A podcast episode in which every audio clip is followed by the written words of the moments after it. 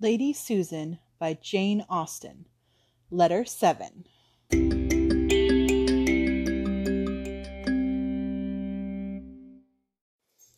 Letter 7. Lady Susan to Mrs. Johnson. Churchill. My dear Alicia, you are very good in taking notice of Frederica, and I am grateful for it as a mark of your friendship. But as I cannot have a doubt of the warmth of that friendship, I am far from exacting so heavy a sacrifice. She is a stupid girl, and has nothing to recommend her. I would not, therefore, on any account have you encumber one moment of your precious time by send by sending her to Edward Street especially as every visit is so many hours deducted from the grand affair of education, which I really wish to be attended to while she remains with Miss Summers. I want her to play and sing with some portion of taste, and a good deal of assurance, as she has my hand and arm, and a tolerable voice. I was so much delighted in my infant years that I was never obliged to attend to anything, and consequently am without those accomplishments which are necessary to finish a pretty woman. Not that I am an advocate for the prevailing fashion of acquiring a perfect knowledge of all the languages, arts, and sciences.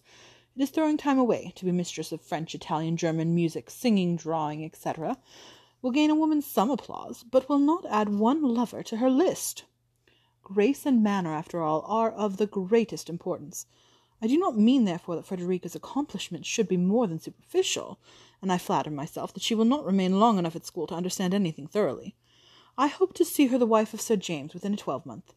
You know on what ground I ground my hope, and it is certainly a good foundation, for school must be very humiliating to a girl of Frederica's age. And by the by, you had better not invite her any more on that account, as I wish her to find her situation as unpleasant as possible. I am sure of Sir James at any time, and could make him renew his application by a line. I shall trouble you meanwhile to prevent his forming any other attachment when he comes to town. Ask him to your house occasionally, and talk to him about Frederica, that he may not forget her. Upon the whole, I commend my own conduct in this affair extremely, and regard it as a very happy mixture of circumspection and tenderness. Some mothers would have insisted on their daughters accepting so great an offer on the first overture, but I could not answer it to myself to force Frederica into a marriage from which her heart revolted, and instead of adopting so harsh a measure, merely proposed to make it her own choice by rendering her life thoroughly uncomfortable till she does accept him. But enough of this tiresome girl. You may well wonder how I contrived to pass my time here, and for the first week it was most insufferably dull. Now, however, we begin to mend. Our party is enlarged by Mrs. Vernon's brother, a handsome young man who promises me some amusement. There is something about him that rather interests me, a sort of sauciness, a familiarity, which I shall teach him to correct. He is lively and seems clever, and when I have inspired him with greater respect for me than his sister's kind offices have implanted, he may be an agreeable flirt. There is exquisite pleasure in subduing an insolent spirit, and making a person predetermined to dislike acknowledge one's superiority. I have disconcerted him already by my calm reserve, and it shall be my endeavour to humble the pride of these self important De Courcys still lower, to convince Mrs. Vernon that her sisterly cautions have been bestowed in vain, and to persuade Reginald that she has scandalously belied me. This project will serve at least to amuse me, and prevent my feeling so acutely this dreadful separation from you and all whom I love. Adieu, yours ever, S. Vernon.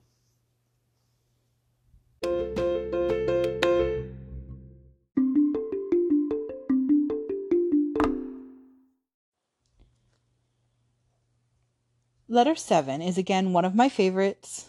Um, the ones that Lady Susan writes to Mrs. Johnson, I think that those are just such great letters. You get so much, there's just so much fun in the letters that Lady Susan writes to Mrs. Johnson because she's able to be free about it and just say what she really thinks. And it's so horrible that it's hilarious.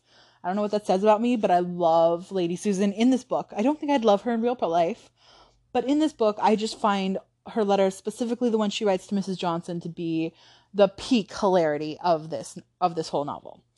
Um, so this is one of those. It's Lady Susan writing to Mrs. Johnson, so she is able to be much more open in what she really thinks.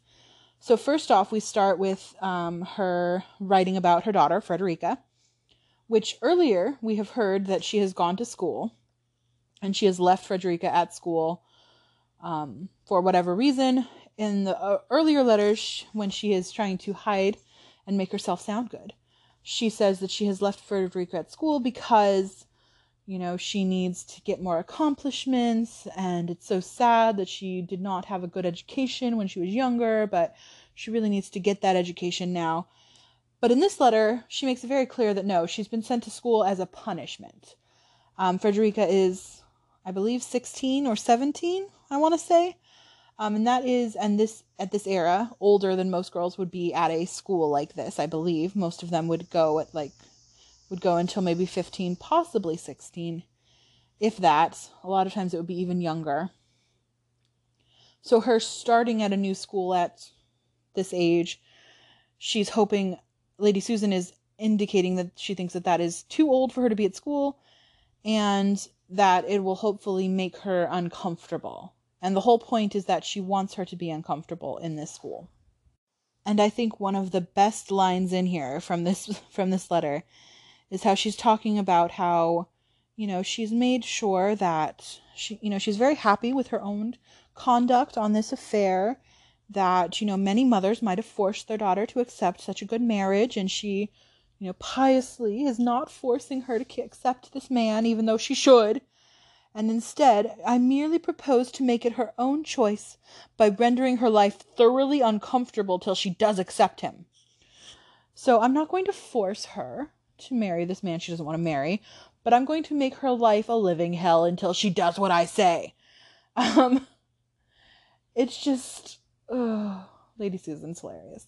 I don't even know how to describe it other than she is trying to force her daughter into this unwanted marriage a marriage that she has admitted in previous letters that she would not want to do because she finds this man to be too silly to be worth marrying. But he's good enough for her daughter because, again, she doesn't seem to have much care for her daughter. She ends that with, like, um, but enough of this tiresome girl. She makes it very clear, and from what we've read from letters from her sister in law, it seems very clear that she has had very little to do with her daughter being raised. Like, she left her with the servants most of the time.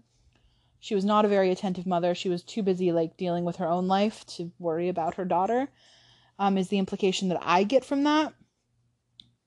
And so she has never been a very careful mother, and she only cares about her daughter now because she can get something from her, right? Like, she can use her as a pawn, marry her off to a rich man that she can control, and then she can control both her daughter and her new son in law and use them for money without having to, you know, marry herself or do anything herself. She's, you know, able basically to sell her daughter off for money into this marriage.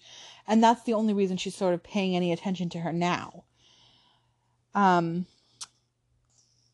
and so we get that indication. So we learn now that the reason that Frederica has been sent to school is as a punishment to make her miserable so that hopefully she will eventually agree that marrying Sir James is better than having to live as a prisoner at this school, where she's hopefully very uncomfortable.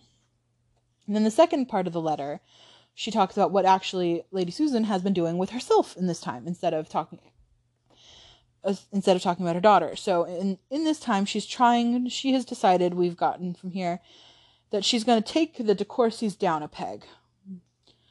She wants to humble the pride of these self important De Courcys.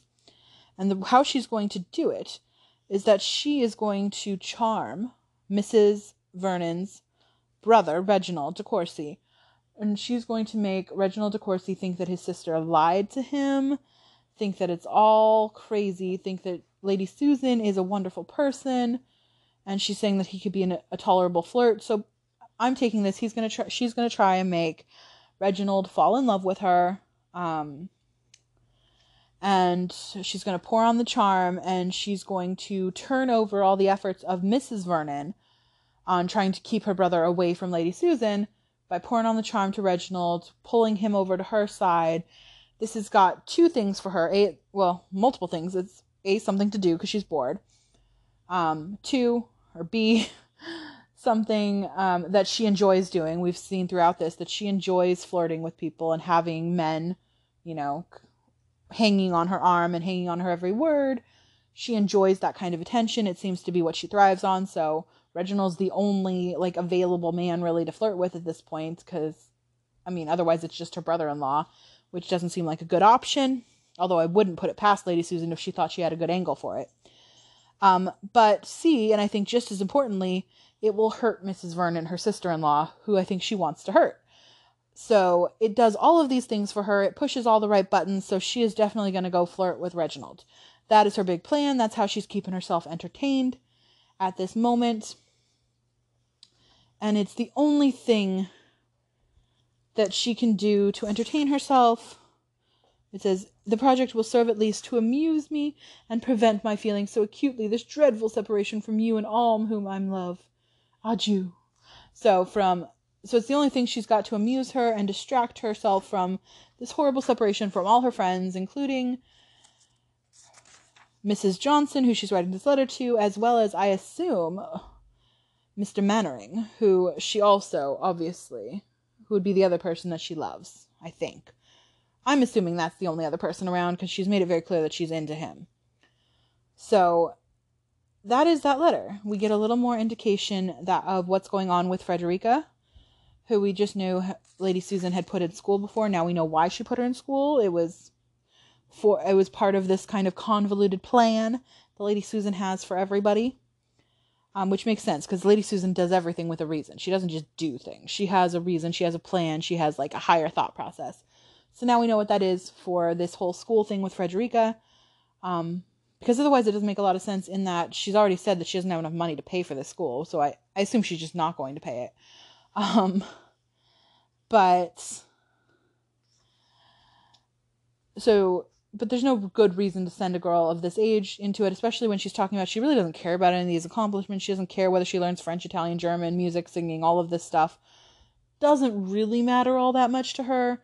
So there's no real reason to send her to school except for that this is a punishment for her daughter to have to go to this school, and she's hoping that she's miserable there so that she agrees to do whatever Lady Susan tells her to do.